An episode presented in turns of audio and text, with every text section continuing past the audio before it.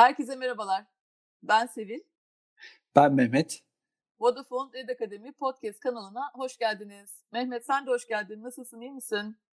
Hoş buldum Sevil, iyiyim. Teşekkürler. Sen nasılsın? Ben de iyiyim, çok teşekkür ederim. Sevil merak ediyorum. Podcast ile ilgili sana gelen dönüşler oluyor mu?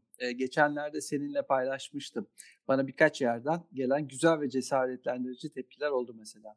Evet, ben de çok güzel tepkiler alıyorum dinleyenlerden. Ya bu arada sadece iş dünyasından insanlar değil, gençler de galiba bizi bayağı bir dinliyor. Hatta sana şöyle bir şey söyleyeyim. Geçenlerde LinkedIn'den bir teşekkür mesajı aldım ben. Çok da hoşuma gitti. Şimdi biliyorsun biz insan kaynaklarında çalışınca bize en fazla ne gelir? Tabii ki iş başvurusu gelir. Ee, ama bu böyle biraz farklıydı. Üniversitede okuyan bir arkadaşımız bizim podcast'in bütün serilerini dinlemiş. Agile üzerinde bir projesi varmış proje anlatımını da bizim kendi anlatımımızdan esinlenerek bayağı bir değiştirmiş. Ve e, projeyle ilgili yüksek bir skor almış, yüksek bir not almış. Bana da hani hakikaten bana örnek olduğunuz için çok teşekkür ederim diye bir teşekkür mesajı göndermiş. İşte Ecal'ı sizin sayenizde çok iyi anladım. Yani dolayısıyla belki şimdi de yani bu, bu çekimi de dinlerse buradan ona e, en azından selamlarımızı, sevgilerimizi yollayalım. Aynen. Şimdi Mehmet bugün konuğumuz yok. Baş başayız ve karşılıklı sohbet edeceğiz. Nasıl hissediyorsun? Böyle ah keşke konuğumuz olsaydı diyor musun yoksa mevcut halinden memnun musun? Valla ne yalan söyleyeyim ben bu versiyonu da özledim. Şimdi konuklarımız olduğunda tabii onların deneyimlerinden maksimum faydalanabilmek için seninle ben biraz daha sessiz kaldık.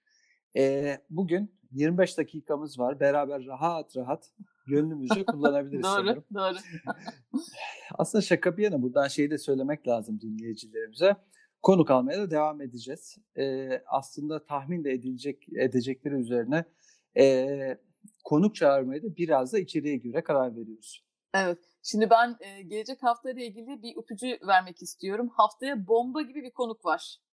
Şimdi neden bomba Tabii. gibi diyorum? Çünkü bu zamana kadar hep böyle Ecal'ın işte faydalarından, iyi yanlarından bahsettik. Nelere iyi geleceğinden bahsettik. Şimdi bir sonraki bölümde zorluklarını yani tabiri caizse böyle yan etkilerini konuşacağız. Ee, konuğumuz da şöyle çok güzel. Neredeyse son 7-8 yılını belki de daha fazladır bu arada benim bildiğim 7-8 yılını e, Ecal yapıların içinde geçirmiş e, bu işin hem teknolojide hem de business ekiplerde başlamasına ve yayılımına gerçekten liderlik etmiş birisi. E, yani artık adını da söylemeyeyim. Hani belki bizi tanıyanlar falan tahmin ediyordur ama orası da e, bir sonraki bölüm için sürpriz olsun. Harika. Şimdi bugüne dönersek. Bugünkü konumuz uzaktan çalışma. Aslında neredeyse evden çalışmanın birinci yıl dönümüne de geldik. Hı. İşte hazır birinci yılı geride bırakıyorken de bu süreci bir değerlendirmesini yapalım istedik uzaktan çalışmanın bizlere getirdikleri ve götürdükleri, ecel çalışma kültürüne etkisi, bundan sonra yani pandemi sonrası için nasıl bir e, iz bırakacağı gibi konulardan bahsederiz belki biraz. Ne dersin Sevil? İstersen şöyle başlayalım. Biraz zamanda geriye gidelim ve sürecin başına dönelim. Vodafone Türkiye'de evden çalışmaya geçiş süreci nasıl oldu? Adaptasyonu kolaylaştırıcı e, neler sundu? E, belki biraz bizlere bu taraftaki hikayeyi anlatır mısın? Evet şimdi sen bir sene deyince aslında ne kadar çabuk geçiyor zaman. Hani böyle birden Covid'in ilk başlarında hissiyatlarımızı düşündüm. Hakikaten de çok e, hızlı bir şekilde bir seneyi doldurduk.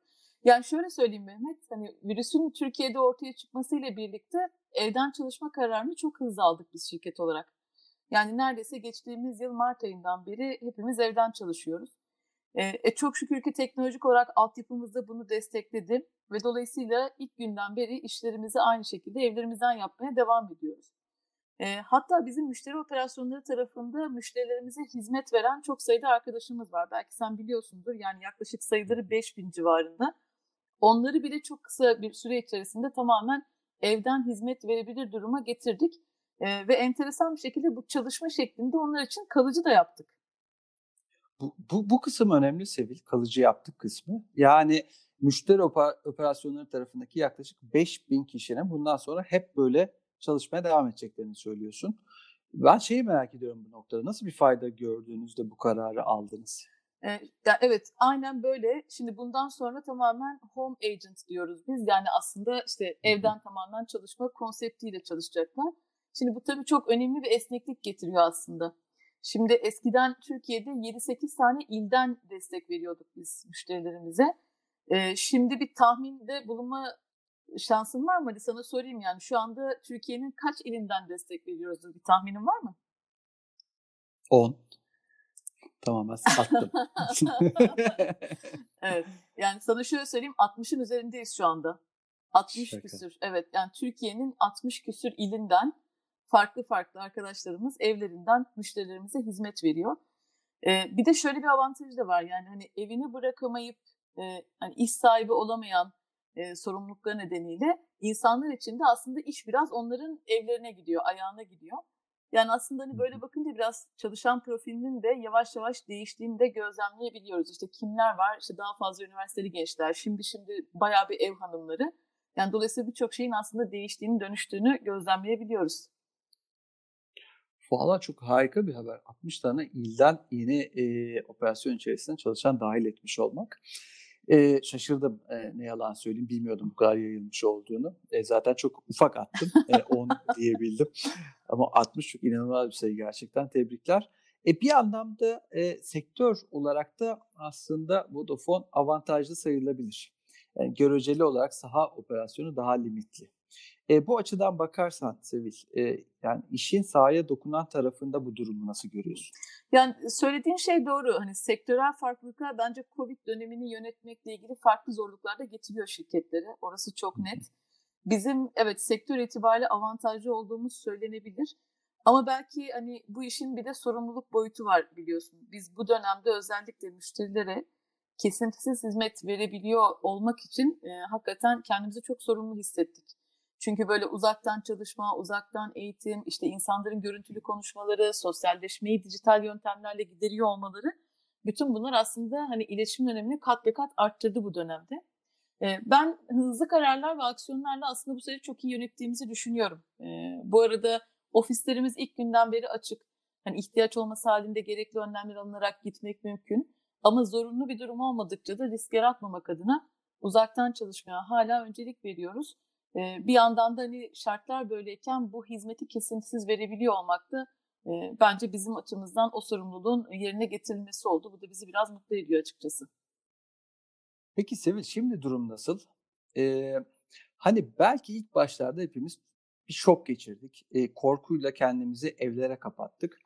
Belki bu yüzden de adaptasyon daha da kolay oldu. Ee, bunu bilemiyoruz tabii ama şimdi üzerinden uzun bir süreç geçti ve hepimiz en çok da sanırım sosyalleşmeyi özledik. Bu bakımdan evden çalışmayla ilgili şu anki hissiyat nasıl? Yani insanların hayatlarında yeni zorluklar var mı? İnsanların gerek ekip arkadaşları gerekse şirketleriyle aralarındaki gönül bağında bir zayıflama oluştu mu? Ya şunu bir çalışan olarak da söylemem lazım Mehmet. Hani şirketin bu kadar hızlı bir şekilde evden çalışma kararını alması ve gerçekten sonrasında ortaya koyduğu insan odaklı aksiyonların bizim çalışanlarımız üzerinde gerçekten çok olumlu bir etkisi oldu. Yani bununla ilgili çok fazla geri dönüş alıyoruz biz. Ama tabii bu kolay bir durum değil. Yani hiçbirimiz için kolay bir durum değil. Ya başlarda çok zorlandık. Yani burada şunu söylemem lazım. Ben de bireysel olarak çok zorlandım. Ee, böyle elinden tüm oyuncakları alınmış çocuklar gibi herhalde hepimiz bir, bir kala kaldık yani. Ofise gitmek yok, kimseyi görmek yok.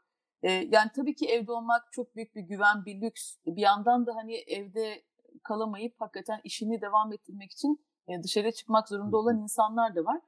E, ama hani evde kaldığın zaman da işte gitgide artan ve yönetilmesi gereken sorumluluklarla biraz baş başa kaldık.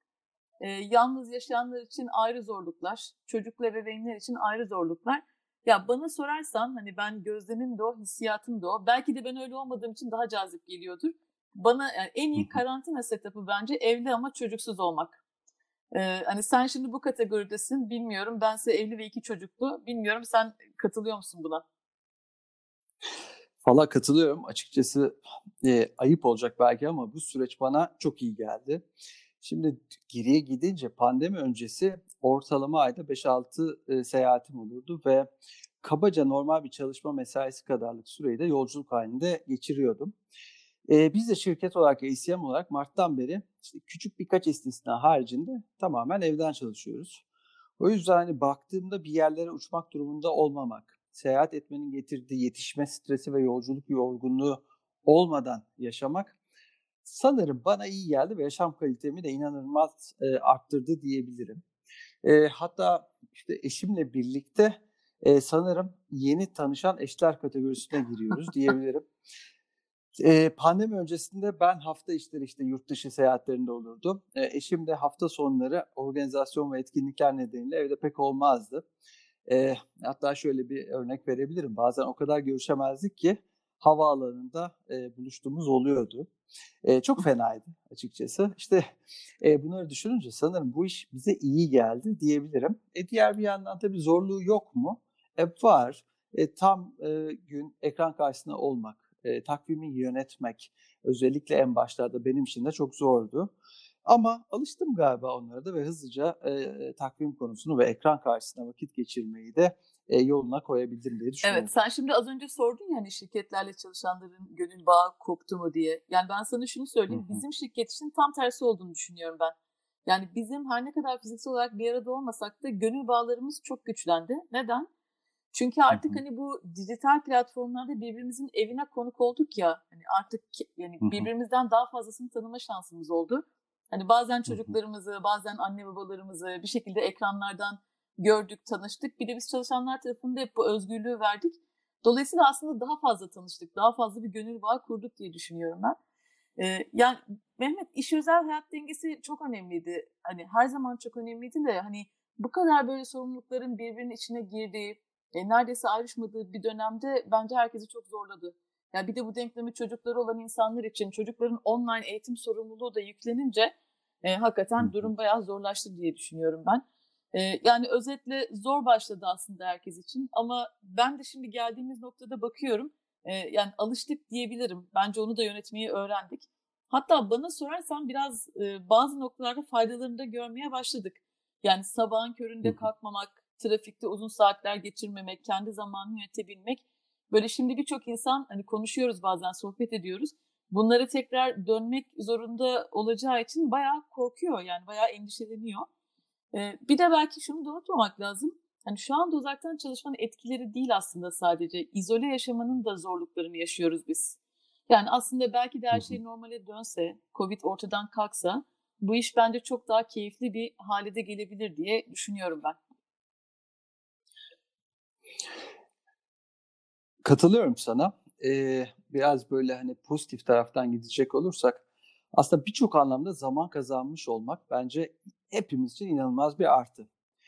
Bundan e, şu geriye biraz e, gitmeye başladım. İki sene önce aslında ben e, İstanbul'dan uçmadan işte Almanya'daki ya da Hindistan'daki ekiplere dijital ortamda danışman olarak destek verirken e, İstanbul'daki müşterilerimize bir saatlik görüşme için boşu boşuna 80-90 kilometre yol yapmadan hadi gelin bunu online'da dijitalde bir görüşme olarak yapalım kesinlikle ikna edemiyordum.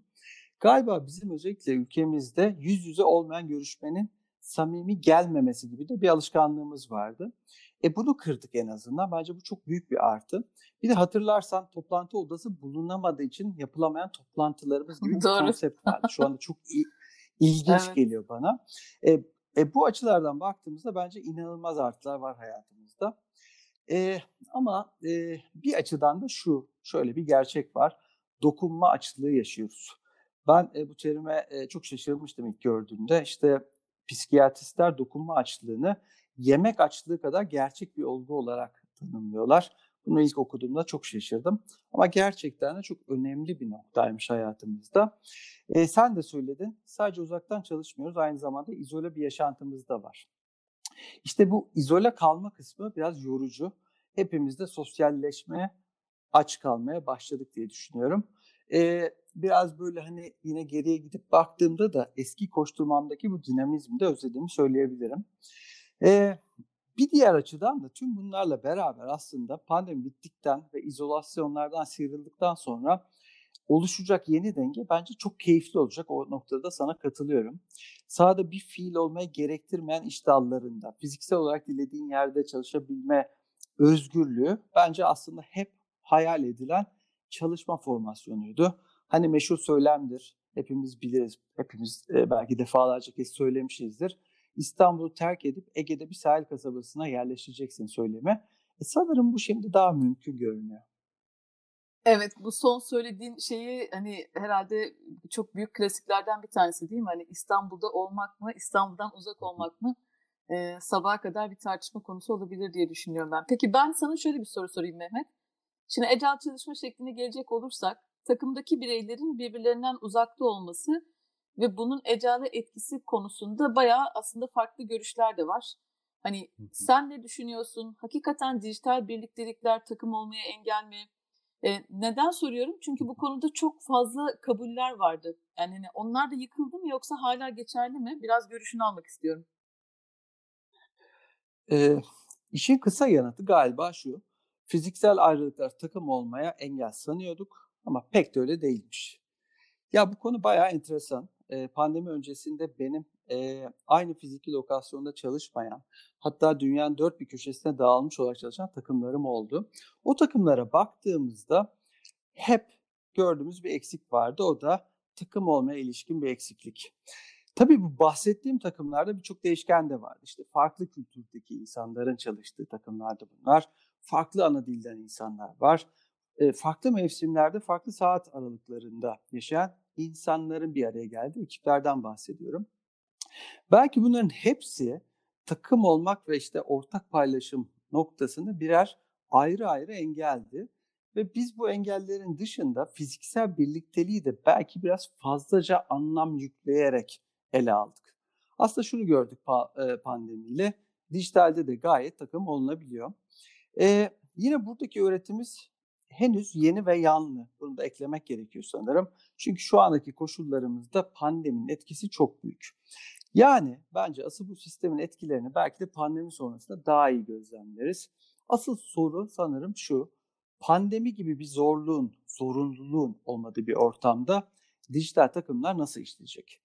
Benim buradaki fikrim şu şu an için. Bu dönem içerisinde dijital çalışmayı gayet iyi öğrendik ve bence bundan sonrasında da çok olumsuz bir deneyimimiz olmayacak. Ama pandemi öncesi deneyimlerimden gelen önemli bir faktör de var.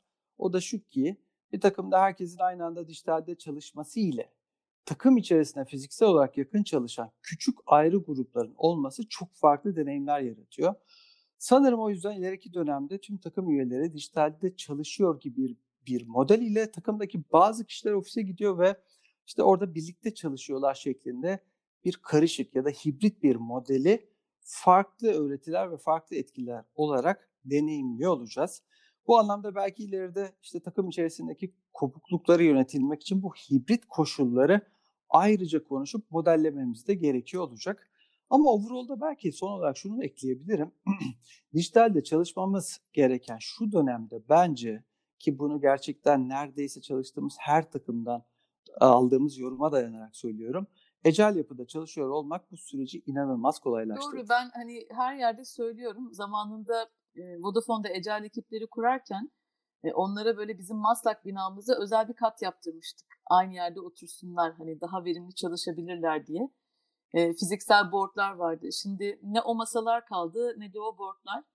E, neredeyse bir, yakın, bir yıla yakın bir süredir hani uzaktan çalışıyoruz. Ya bırak negatif etkilenmeyi, hani Ecel'e geçmiş olmamız bu süreci çok daha iyi yönetmemizi sağladı diyebiliriz biz.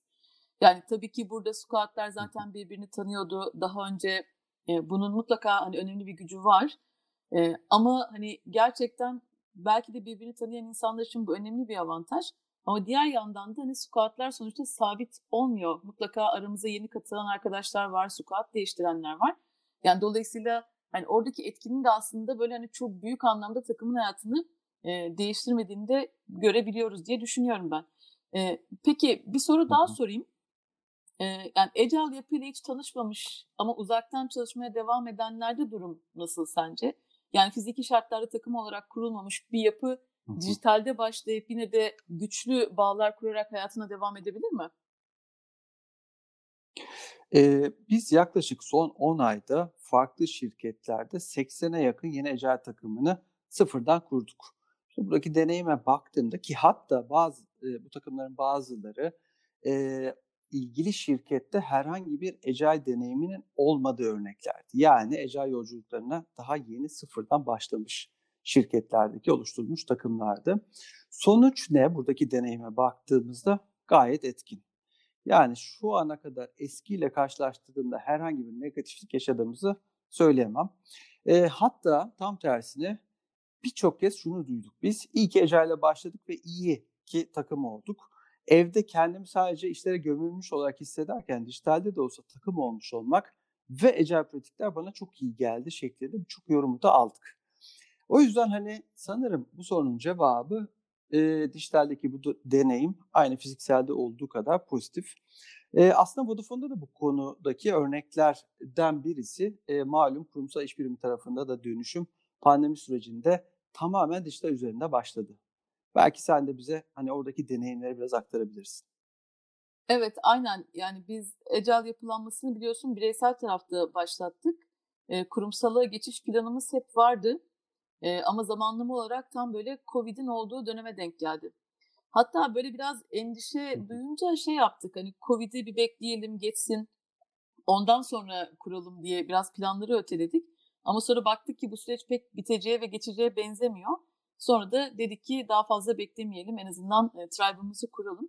Yani neredeyse herkesin tamamen uzaktan çalıştığı bir dönemde koca bir tribe'ı kurumsal iş biriminde e, kurduk ve hakikaten tam olarak da senin dediğin gibi yani hani önceye göre ne değişti, ne farklıydı dersen eminim ki farklı zorlukları olmuştur ama e, yine de hakikaten kurduk ve şu anda Tribe aslında tıkır tıkır e, çalışıyor diyebilirim.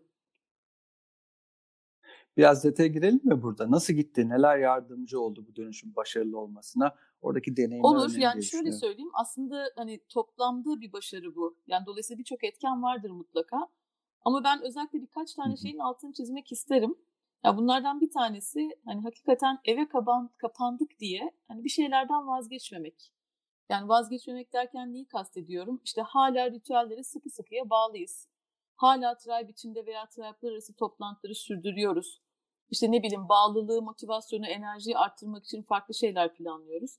E, dolayısıyla hani bunların da gerçekten insanları bağlantıda tutmak noktasında çok büyük önemi olduğunu düşünüyorum ben.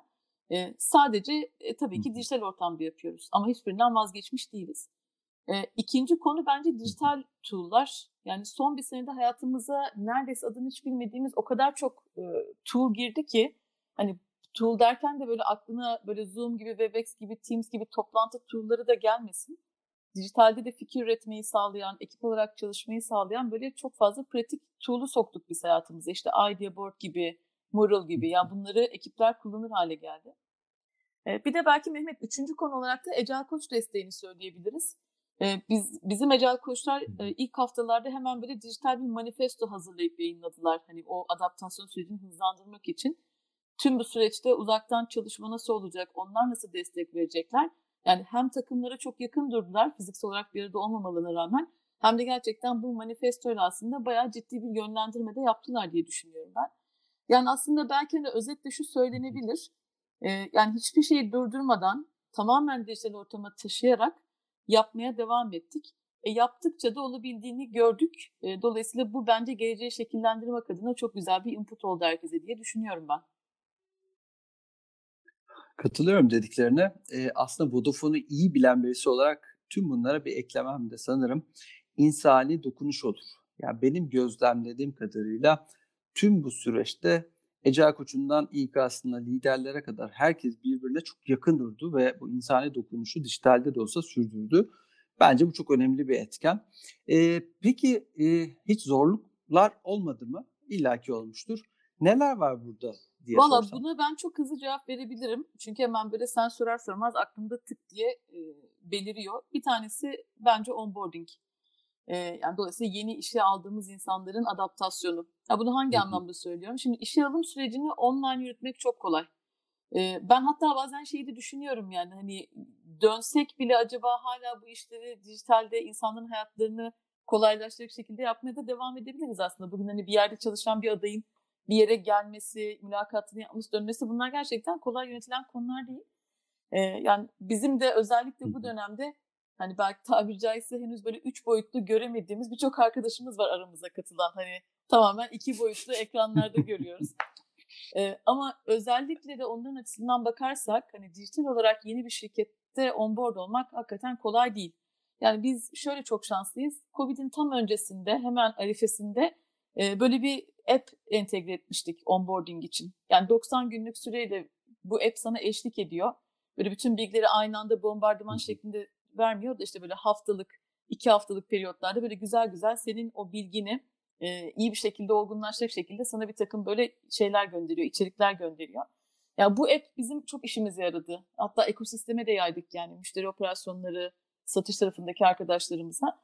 Ama tüm bunlara rağmen yani bence bu kolay bir süreç değil. Yani ne çalışanın kendisi için ne yönetici için ne de o çalışanın içinde çalıştığı takım arkadaşları için bence kolay değil. Ee, ikincisi de yani toplantı yönetimi geliyor aklıma. Bence bu herhalde bütün dünyanın sorunu diye düşünüyorum. Yani insanların zamanlarını kişisel gelişimlerine de vakit ayırabilecek şekilde planlamasını sağlamak bu dönemde çok kolay olmadı bence. E, çünkü Covid döneminde hani bir iş yapman için ya toplantı yapman lazım ya telefon açman lazım.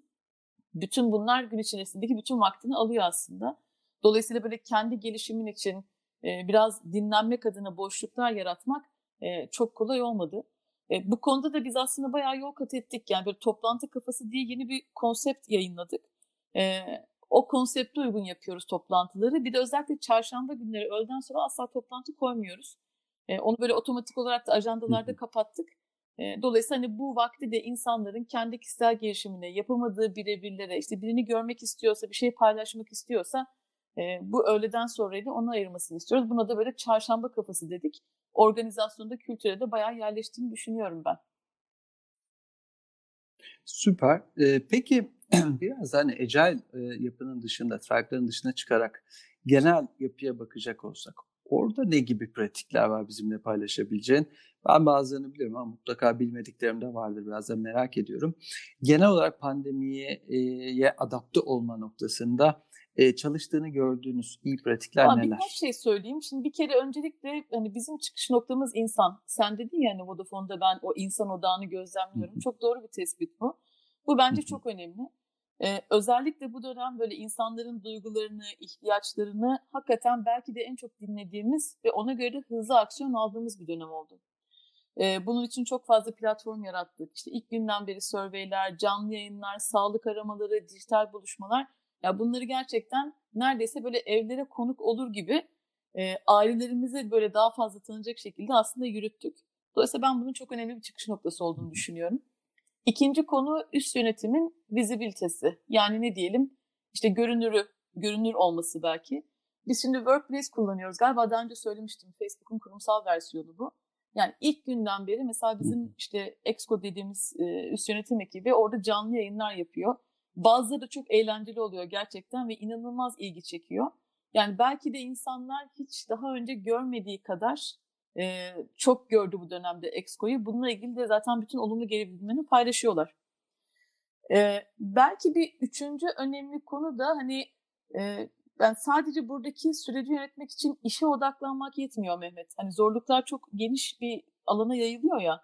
Burada biz mesela özellikle böyle farklı alanlardan çok fazla konuşmacı davet ettik dijital ortamda.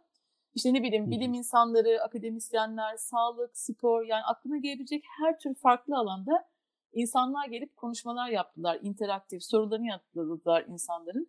Ya bu da bence toplamı yönetmek konusunda çok yardımcı oldu insanlara. Çünkü konu sadece ben nasılım değil. İşte çocuğuma nasıl destek olurum, ailemi nasıl gerçekten destekleyebilirim, toplamda hayatımı nasıl yönetebilirim deyince yani sadece işle ilgili cevap vermek yetmiyor insanlara. Bunun çok büyük faydasını gördük. Ee, bir de bizim çok ciddi bir well-being ajandamız var. Ee, yani içerisinde spor, sağlıklı beslenme içeriklerinin de olduğu. İşte çalışma arkadaşlarımızı evde çalıştıkları alanı ergonomik hale getirebilmekleri için mesela işte 2000 TL tutarında çek dağıttık. İşte Ikea'dan, Trendyol'dan istedikleri gibi evlerini ofise çevirmek adına, ergonomik bir ortam yaratmak adına alışveriş yapabiliyorlar. Ee, üzerine kendi mimari ekibimize gerçekten destek veriyoruz. İşte evlerinin resmini çekip gönderiyorlar. Biz de onları oraya en ergonomik hale nasıl getirebilirler onunla ilgili bir danışmanlık veriyoruz mesela. İşte böyle kulaklık e, ve benzer ekipmanlarına oluşan bir remote kit tasarladık. Onları yolladık eve.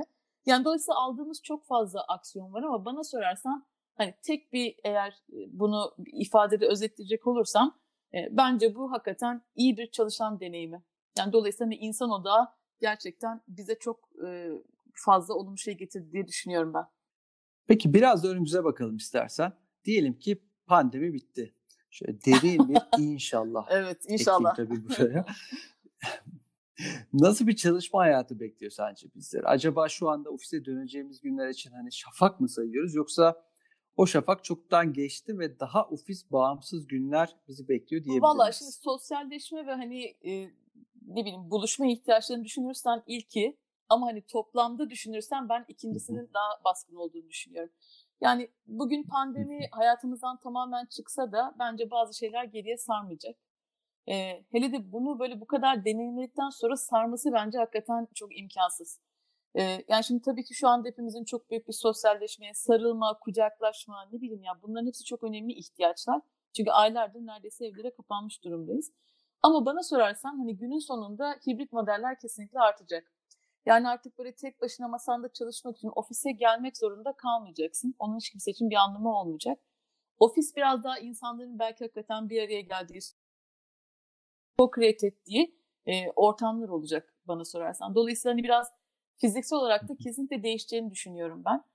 E, burada şirket şirketler hani doğal olarak gerçekten temkinli davranmaya çalışıyor.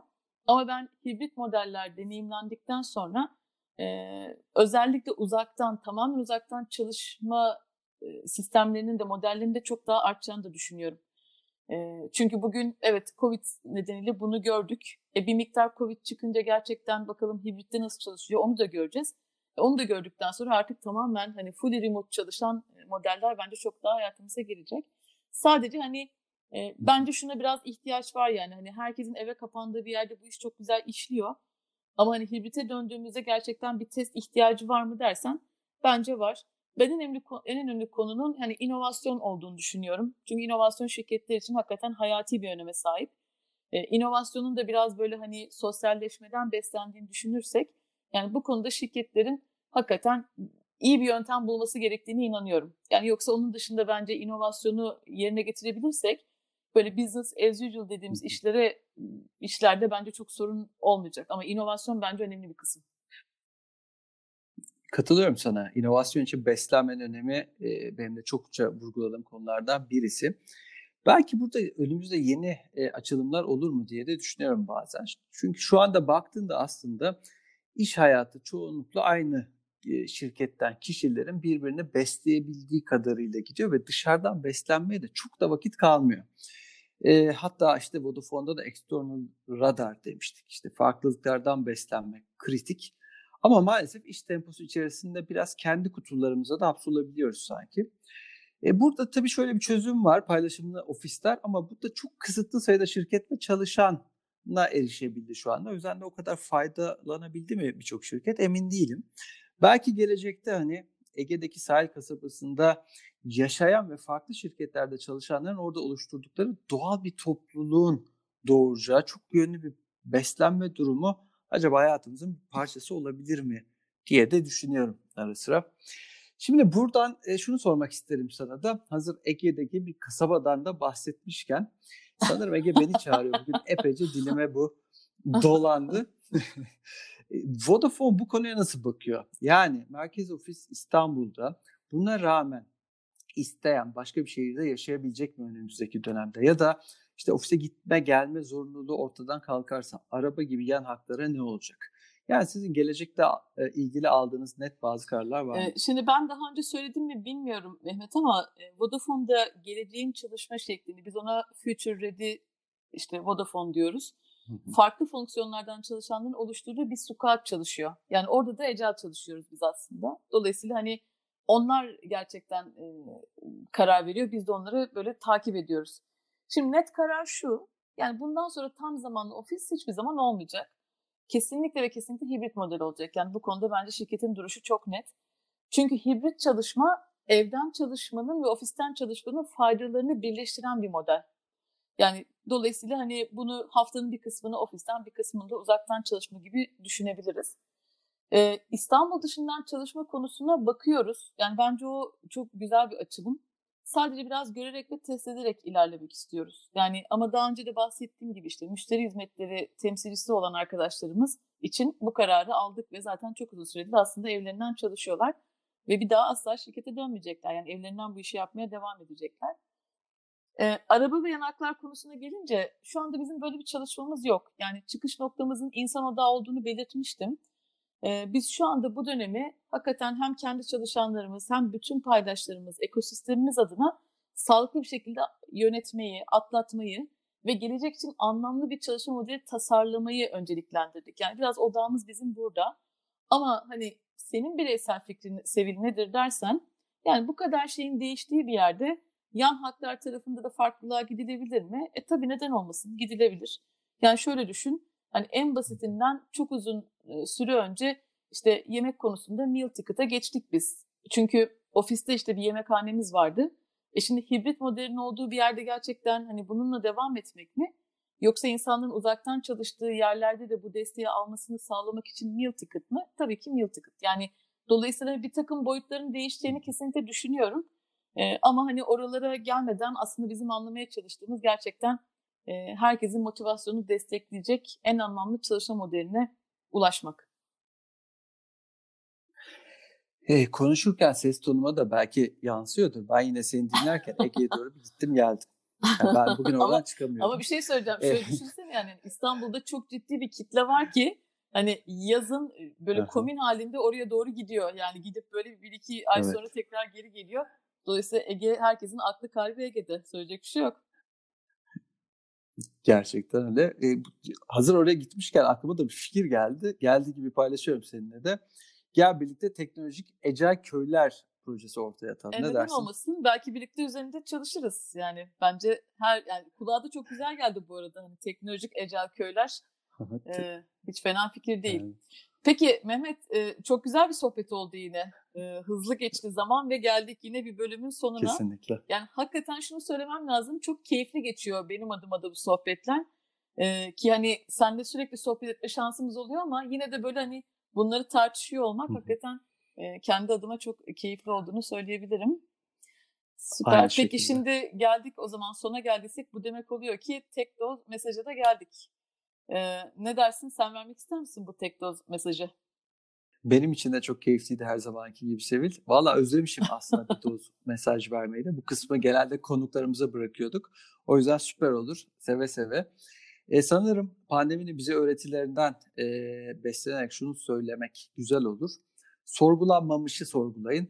Tek gerçeklikmiş gibi görünen alışılmışlıkların Süper. üzerine gidin. Bir sonraki bölüme kadar e, sağlıkla kalın, hoşça kalın, sevgiyle kalın. Hoşça kalın.